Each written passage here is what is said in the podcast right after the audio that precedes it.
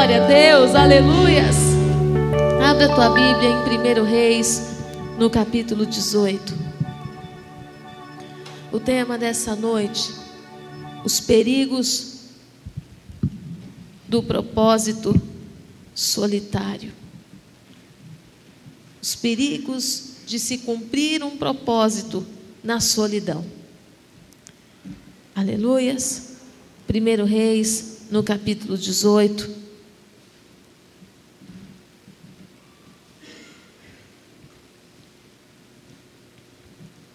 No verso primeiro, a palavra do Senhor nos diz assim: Muito tempo depois, veio a palavra do Senhor a Elias, no terceiro ano, dizendo: Vai, apresenta-te a Acabe, porque darei chuva sobre a terra. Partiu, pois, Elias a apresentar-se a Acabe, e a fome era extrema em Samaria. Acabe chamou a Obadias, o mordomo.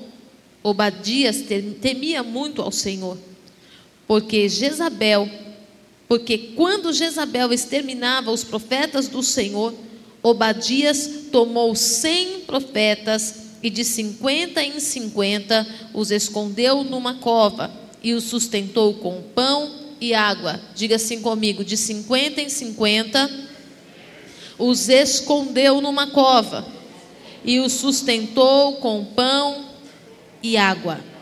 Agora nós vamos para o verso 20.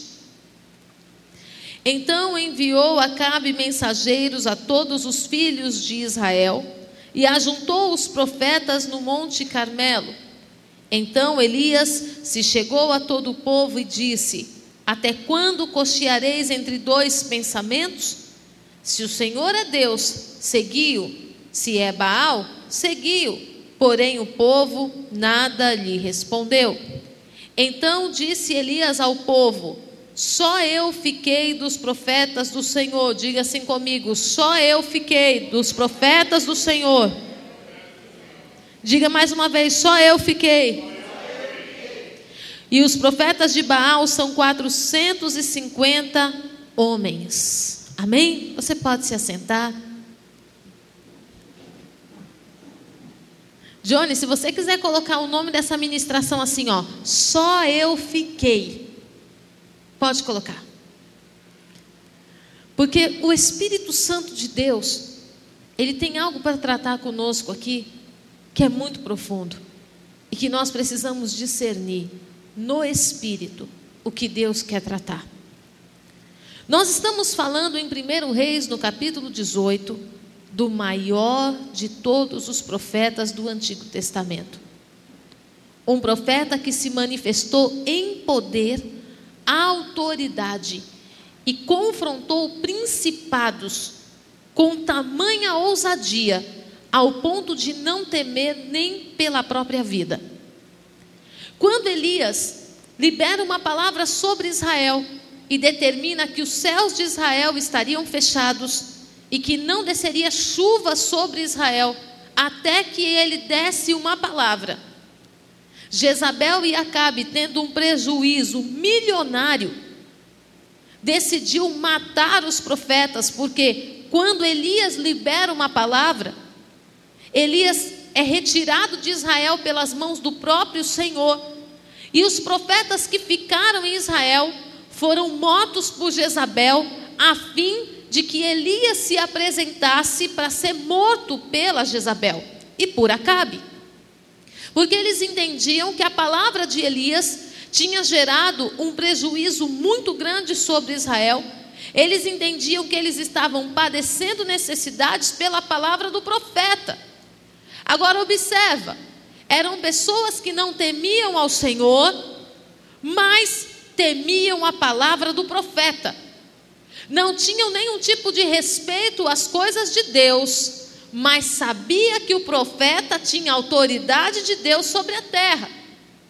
Elias libera palavras sobre Israel, vai para o ribeiro de Querite e depois ele vai para Sarepta. E ele passa três anos desaparecido de Israel.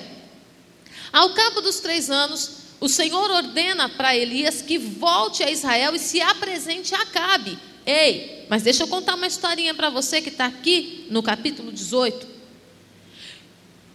Acabe e Jezabel tinha colocado capatazes em, em busca de Elias. E todas as vezes que alguém dizia, Elias apareceu, e não entregava Elias na mão de Acabe, Acabe mandava matar aquele que anunciou que viu Elias.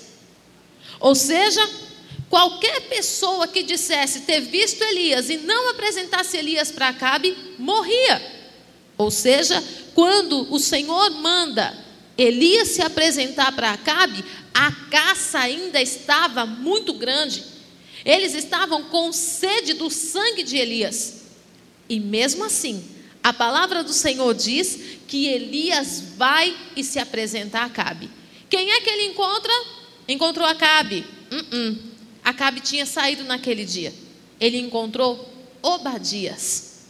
Obadias, o servo de Jezabel, que por temer ao Senhor, quando recebeu ordens para matar os profetas, ele decidiu esconder os profetas e alimentar estes profetas. E ele alimentou cem profetas com comida e água, a fim de que esses profetas vivessem para continuar a palavra profética sobre Israel. Glória a Deus, até aqui todo mundo entendendo? Bispa, não estou entendendo a solidão desse negócio. Você vai entender daqui a pouco.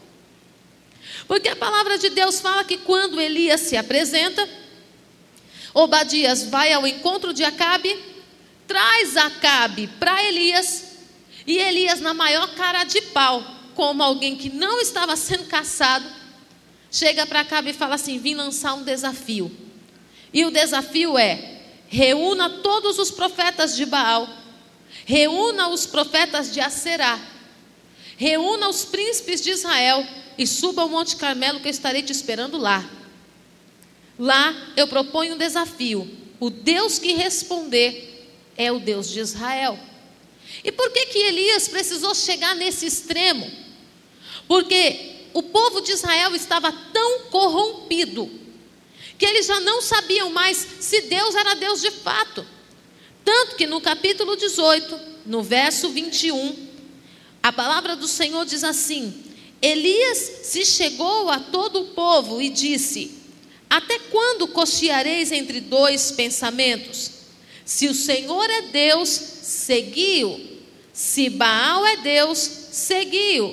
Porém, o povo nada lhe respondeu. Por que é que o povo não respondeu nada? Porque o povo estava em dúvida acerca se Deus era Deus de fato. Há muito tempo não se manifestavam sinais que o povo queria ver. Então, quando Elias se apresenta, Acabe, ao invés de matar Elias, ele aceita o desafio. E eu acredito que nesse momento, vamos falar a verdade, os outros cem profetas tinham muitos motivos para temer pela própria vida. Eles estavam escondidos em covas, alimentados pelas mãos de Obadias. Eles sabiam que Jezabel estava buscando um meio de tirar a vida deles. Mas um profeta deu a cara para bater. E o motivo da grande perseguição dos profetas estava se apresentando, era Elias. Elias estava propondo o desafio que revelaria o poder e a soberania de Deus sobre Israel.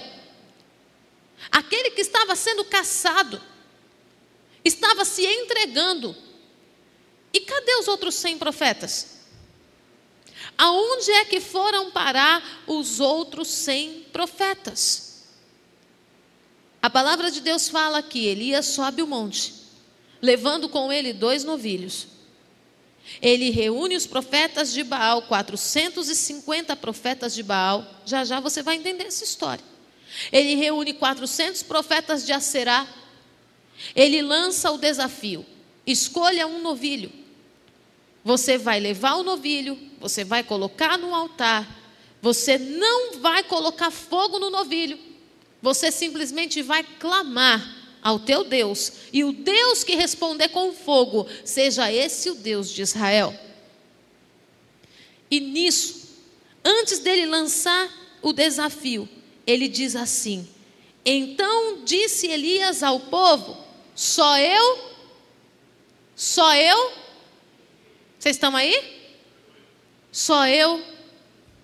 Por que, que Elias diz só eu fiquei? Se a palavra do Senhor diz que existiam outros cem profetas escondidos e alimentados pela mão de Obadias, ele não estava sozinho, fisicamente, mas emocionalmente ele estava só.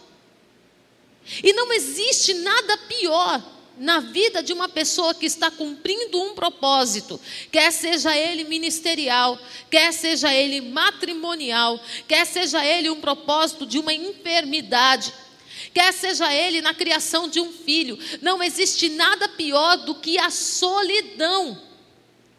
Elias não estava sozinho fisicamente, ele sabia da existência de outros cem profetas, mas nenhum se apresentou no monte para ajudar Elias em absolutamente nada. Elias, sozinho, subiu o monte levando dois novilhos. Subiu o monte e desceu várias vezes para encher os cântaros que ia ser derramado em água como oferta. Subiu e desceu carregando a lenha que ia ser colocada sobre o altar. Subiu e desceu carregando as pedras onde ele ergueria o altar. E onde estavam os outros doze, os outros cem profetas de Israel? Onde estavam? Bispa, eles estavam com medo.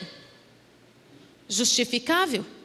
Mas o motivo da morte já tinha se apresentado. E eu preciso hoje dizer para você que nenhum medo te dá o direito de deixar alguém numa missão sozinho. O homem tem medo de ser pai e abandona a mãe com os filhos. Muitos homens que abandonam a mulher grávida é por causa da covardia que bate no coração medo da paternidade, medo de não dar conta, de não conseguir sustentar a casa. Ninguém, por causa do seu medo, tem o direito de matar o sonho de ninguém.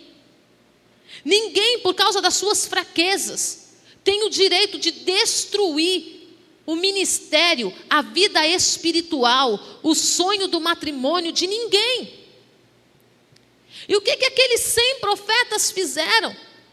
Eles foram alimentados por Obadias, um homem que contraiu uma dívida imensa para manter os profetas vivos, os mesmos profetas que mataram a voz profética de Elias. Bispo, isso é uma heresia. Não é, não, e eu vou provar. Não é. Porque Elias sobe o monte, sacrifica o Senhor o fogo desce.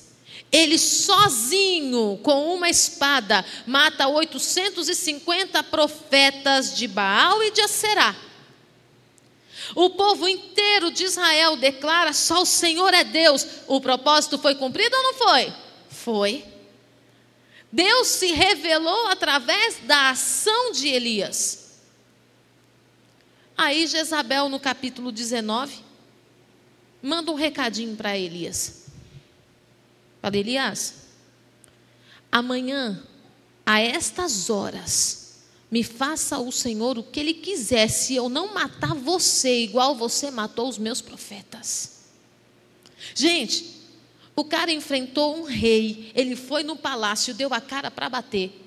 Ele enfrentou Jezabel. Ele matou 850 profetas. O homem era o tipo de pessoa que, quando clamava, o fogo descia. Se ele falasse não vai chover, o céu ouvia a voz de Elias. O céu ouvia a voz de Elias. Deus tinha compromisso com a palavra que saía da boca de Elias. Ou seja, Elias era um homem que andava dentro do propósito estabelecido por Deus. O teu casamento é um propósito estabelecido por Deus. Os teus filhos são propósitos estabelecidos por Deus. Satanás não vai gerar filho no ventre de ninguém. Satanás não está nem aí com a vida. O teu ministério é um propósito estabelecido por Deus. E Elias, quando estava dentro do propósito, Deus movia o céu em favor dele. A natureza trabalhava em favor da palavra de Elias. E esse mesmo homem, gente, quando houve uma ameaça de Jezabel, a palavra do Senhor fala: temi pela minha própria vida e fugi, porque estava só, porque só eu fiquei. A palavra de Deus fala que ele caminha por um dia e ao encontrar um zimbro, ele se deita embaixo e adormece. O anjo do Senhor vem até Elias e desperta Elias e fala: Elias, come e bebe. A palavra de Deus fala que ele come e bebe e volta a dormir. Sabe quando você não tem mais ânimo para nada? Quando todos os teus sonhos são despedaçados, quando você não consegue acreditar que o que você fez valeu a pena? Sabe quando você começa a ter dúvidas se o que você fez até hoje foi de Deus ou não? Se o teu casamento foi de Deus ou não? Se gerar esse filho foi de Deus ou não? Sabe quando coisas que você clamou ao Senhor, que você pediu para Deus, que você sonhou, a atitude de pessoas começa a colocar dentro de você questionamentos. Quando você não sabe se era realmente para você estar no altar ministrando a palavra. Quando você programa um evento e você observa a, a solidão ministerial, e você fala: será que realmente foi Deus que me pediu isso? Elias, ele foi dormir. O homem que deveria estar em Israel, tomando posse do lugar que Deus tinha dado para ele depois de matar 850 profetas e colocar Jezabel no lugar dela. Ele estava dormindo debaixo do zimbro, com o seu coração completamente ressentido e, e magoado. E sabe o que me chama a atenção?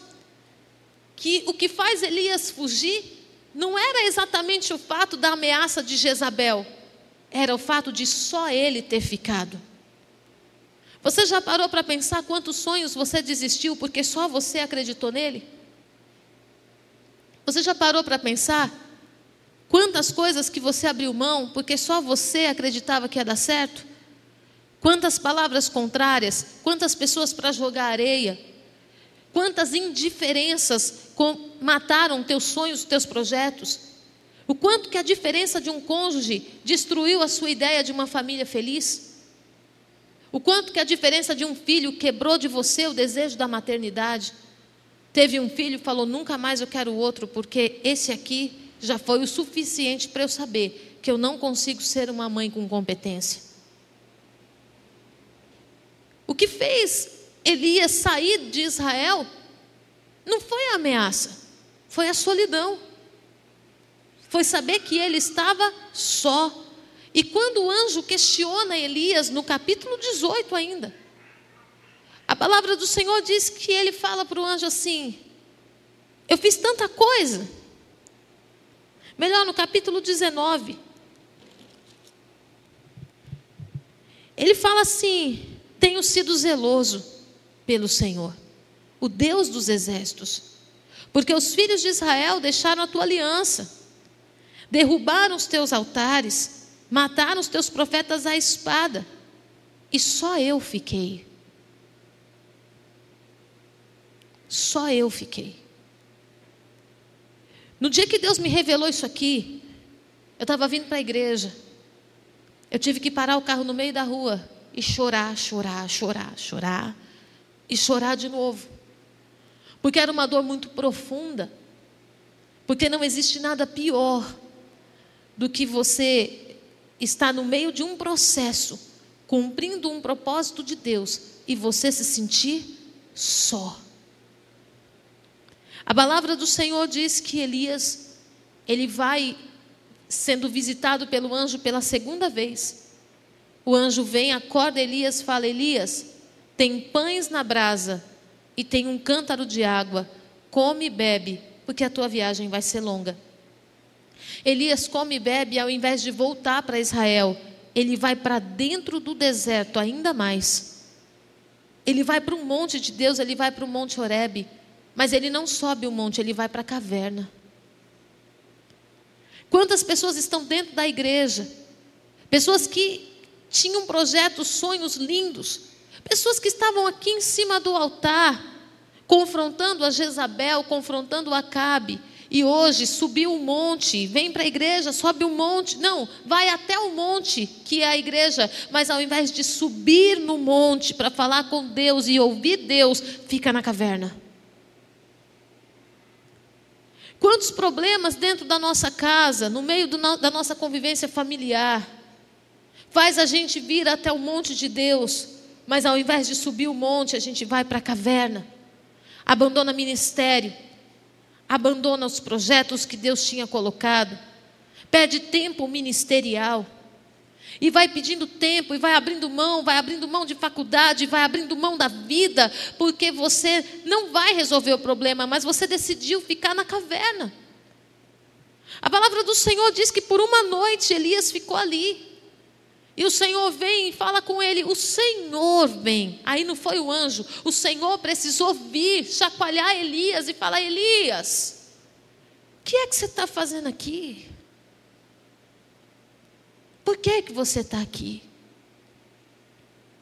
E hoje o Espírito Santo de Deus está te sacudindo. Ele está perguntando para você: o que é que você está fazendo na caverna? O que é que você está fazendo nesse lugar? Onde eu não tenho liberdade para te usar, onde nessa solidão ninguém pode ver como eu ajo em você e através de você. Por que, que você se isolou? Elias vai ao encontro de Deus e de novo ele fala a mesma coisa.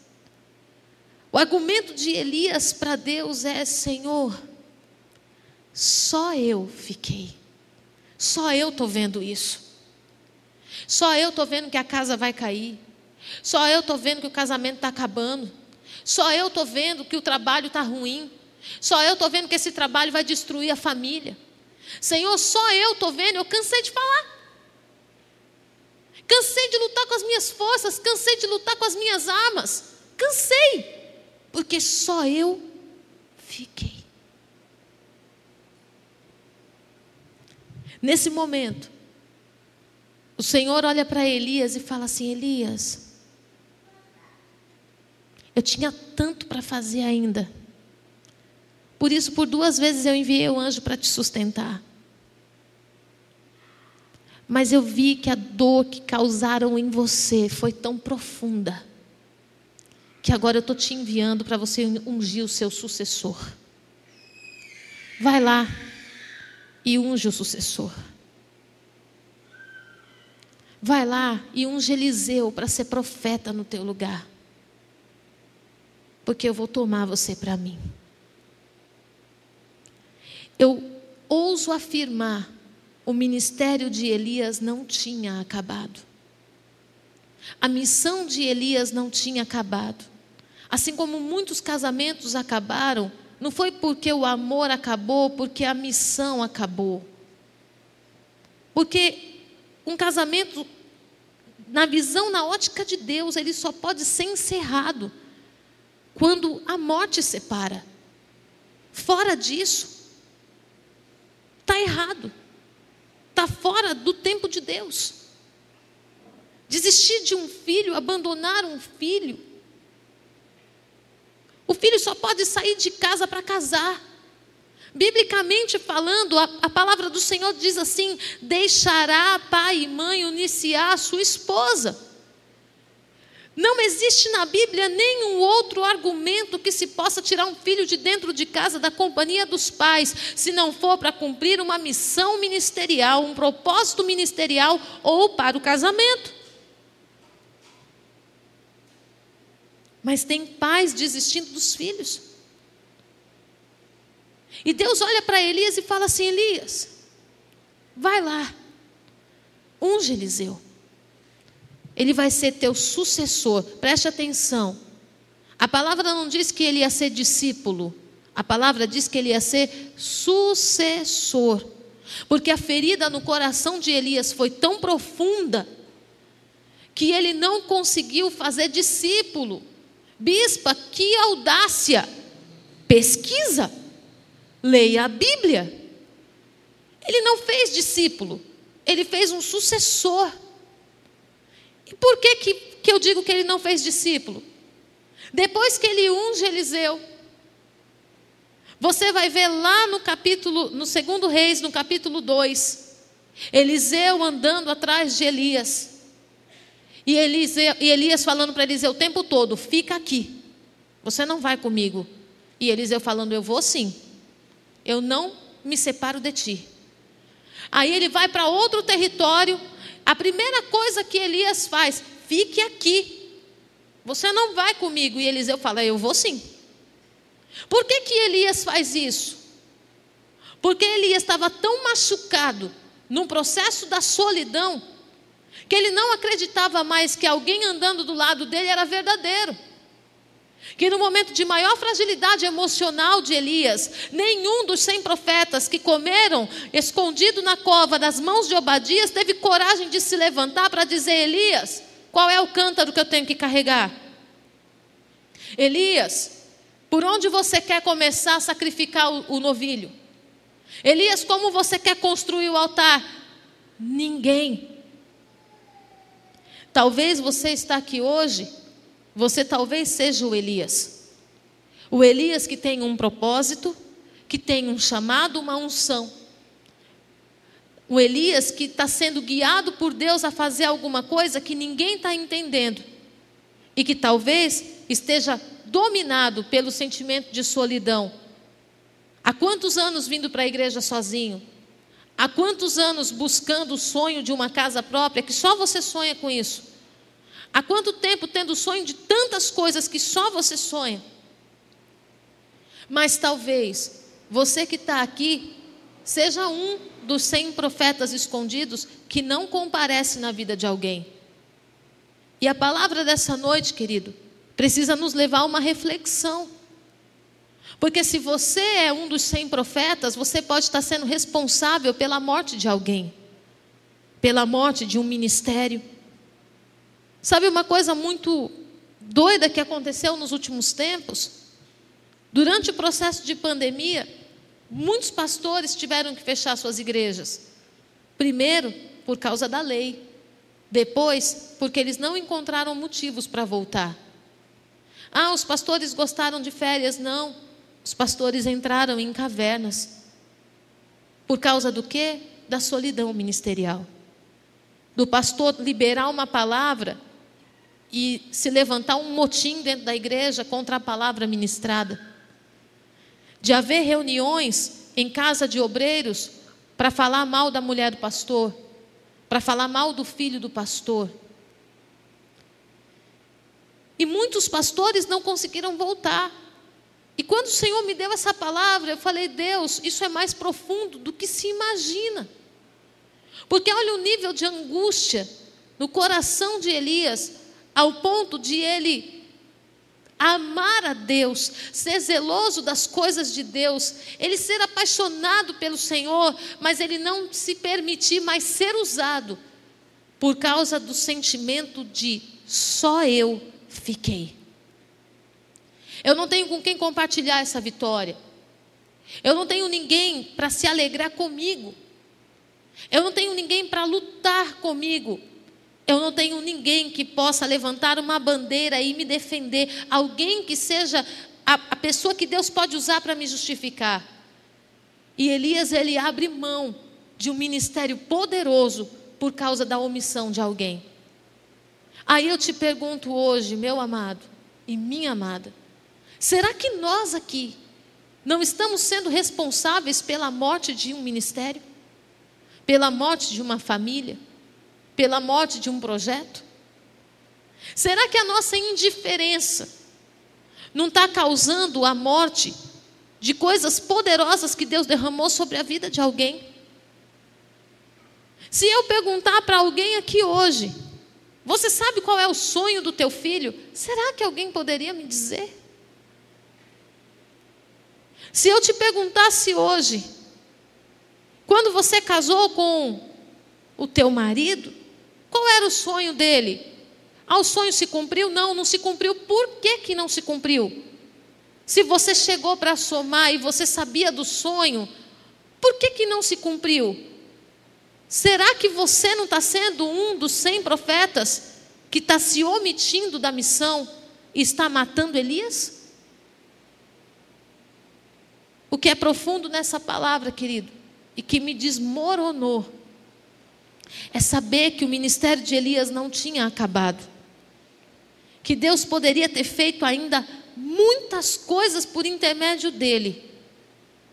Mas a omissão de cem profetas silenciou uma voz de poder sobre a terra. Hoje, o Espírito Santo de Deus está nos chamando à consciência, como obreiros de uma casa, como líderes numa igreja, como cônjuge de alguém, como pai e mãe de alguém. O Senhor está nos despertando a consciência como funcionário de uma empresa, como alguém que faz parte de um, um corpo empresarial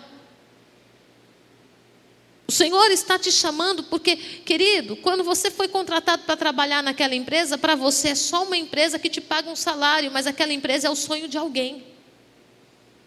Aquela empresa, alguém deixou pai, mãe, alguém deixou esposa para trás, deixou filho para trás, passou noite sem dormir para erguer aquela empresa. Que hoje para você é cheia de defeitos, cheia de falhas e que não faz mais que a obrigação de te pagar um salário. Onde nós estamos andando como igreja do Senhor, nós estamos andando como profetas de Deus que são honrados e que honra a vida que vive em Deus, ou nós estamos andando como pessoas que estão matando Elias, matando a voz profética, silenciando o agir de Deus. Elias não teve medo de Jezabel, ele teve medo da solidão. E Deus respeitou a vida de Elias, ao ponto de falar: Elias, vem. Será que Deus vai precisar tirar um dos nossos para a gente compreender que um ministério que não cresce não é porque o líder é incompetente, é porque às vezes está faltando um dos cem profetas se apresentarem? Que uma liderança que não avança não é incompetência. É falta de alguém que carregue um cântaro, que carregue a lenha e que pergunte por onde vamos começar. Bispa, mas você não acha que Elias poderia ter feito uma reunião com cem profetas e ter esclarecido para ele o que ia fazer? A palavra do Senhor diz assim: crede nos seus profetas e prosperareis. Nem sempre um profeta vai ter condições de falar para você o que Deus está fazendo. Nem sempre, marido, a esposa vai ter condições de te explicar, de desenhar o porquê de determinadas ações. Mas se eu considero que o meu marido é um homem de Deus, eu preciso acreditar que o que está se movendo sobre ele é o Espírito Santo, vestir a camisa do projeto e avançar mesmo que ele nunca sente comigo para explicar qual é a situação. Mas eu preciso crer que o Deus que deu a direção vai me incluir nessa missão. Ficar omisso não vai fazer da gente vitorioso. Ficar omisso não vai fazer da gente o povo mais feliz da terra. A nossa omissão pode estar silenciando coisas muito importantes que vão fazer a diferença, não somente na sua vida, mas na vida da sua família. Talvez você esteja clamando há tantos anos pela salvação dos teus familiares, e talvez o grande segredo esteja no projeto que você está se omitindo em fazer parte. Que o Senhor nosso Deus hoje traga clareza ao teu coração, que Ele traga discernimento, que Ele traga entendimento, e a partir disso, você se levante como um profeta do Senhor, dentro da missão que Deus te designou, e faça valer aquilo que Deus estabeleceu para revelar a glória e o poder dele sobre essa terra. Aleluias! Em nome de Jesus, eu quero convidar você nesse momento a colocar-se em pé. Eu quero convidar você também a fechar os teus olhos. Querido, faça uma reflexão. Porque o Espírito Santo de Deus não me deu essa palavra por acaso, não. O que foi que você desistiu por falta de apoio? Por falta de acolhimento? Por falta de incentivo? O que foi que você desistiu quando você olhou para todos os lados e se viu só? Mães que entregaram seus filhos para a avó criar, porque se sentiram completamente abandonadas pelo pai da criança. E por causa de da omissão de alguém, você abriu mão do melhor momento da sua vida, que era a maternidade. Homens que deixaram de viver o sonho daquele grande emprego, porque você foi criticado, apontado pela esposa, porque você foi julgado, e você abriu mão da grande oportunidade da sua vida, e hoje você se sente travado. Você se olha e parece que nada preenche a sua vida. Você vem para o monte do Senhor, mas não consegue subir. É como se tivesse âncora nos pés, é como se tivesse chumbo nos pés. O único lugar que resta é sempre a caverna, é sempre a caverna. O Senhor está te chamando, querido, hoje, para colocar essa solidão no altar de Deus. Ele está te trazendo pão e água. Ele está te despertando, o anjo do Senhor está tocando no teu ombro dizendo assim: Olha, come, bebe, levanta. Se você é um Elias que está aqui nessa noite, o Senhor está falando com você assim: levanta. Eu ainda não terminei. Ainda existem coisas a serem feitas. Não silencie a voz. Não deixe de pregar, não deixe de anunciar, não deixe de adorar. Não deixe de falar do meu amor, não deixe de visitar. Deixe de fazer o que eu te ordenei. Se você é um Elias que está aqui, o Senhor está te convidando a se esvaziar. Se esvaziar da dor, da solidão. Quantos dias se olha no espelho e você diz: só eu fiquei. Só eu fiquei. Que ninguém está vendo o que eu estou vendo? Eu estou tentando pegar um aqui, pego o outro ali, mas estou perdendo todo mundo. Quantas pessoas estão doentes? tentando salvar casamento, tentando salvar filho, enquanto o cônjuge está omisso.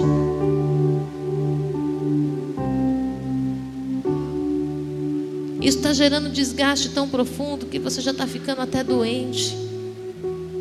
Insônia, pressão alta, desgaste emocional, depressão. Não sente mais vontade de sair, não sente mais vontade de viver. Olha para o céu, não vê cor. Elias estava assim. Talvez você esteja assim nessa noite e o Senhor enviou um anjo para tocar no teu ombro e dizer: Ei, olha o pão. Jesus está aqui. E ele disse: Estarei convosco até a consumação dos séculos. Tem de bom ânimo, eu venci o mundo. Não para. Não pare. Não largue a rede de adorar.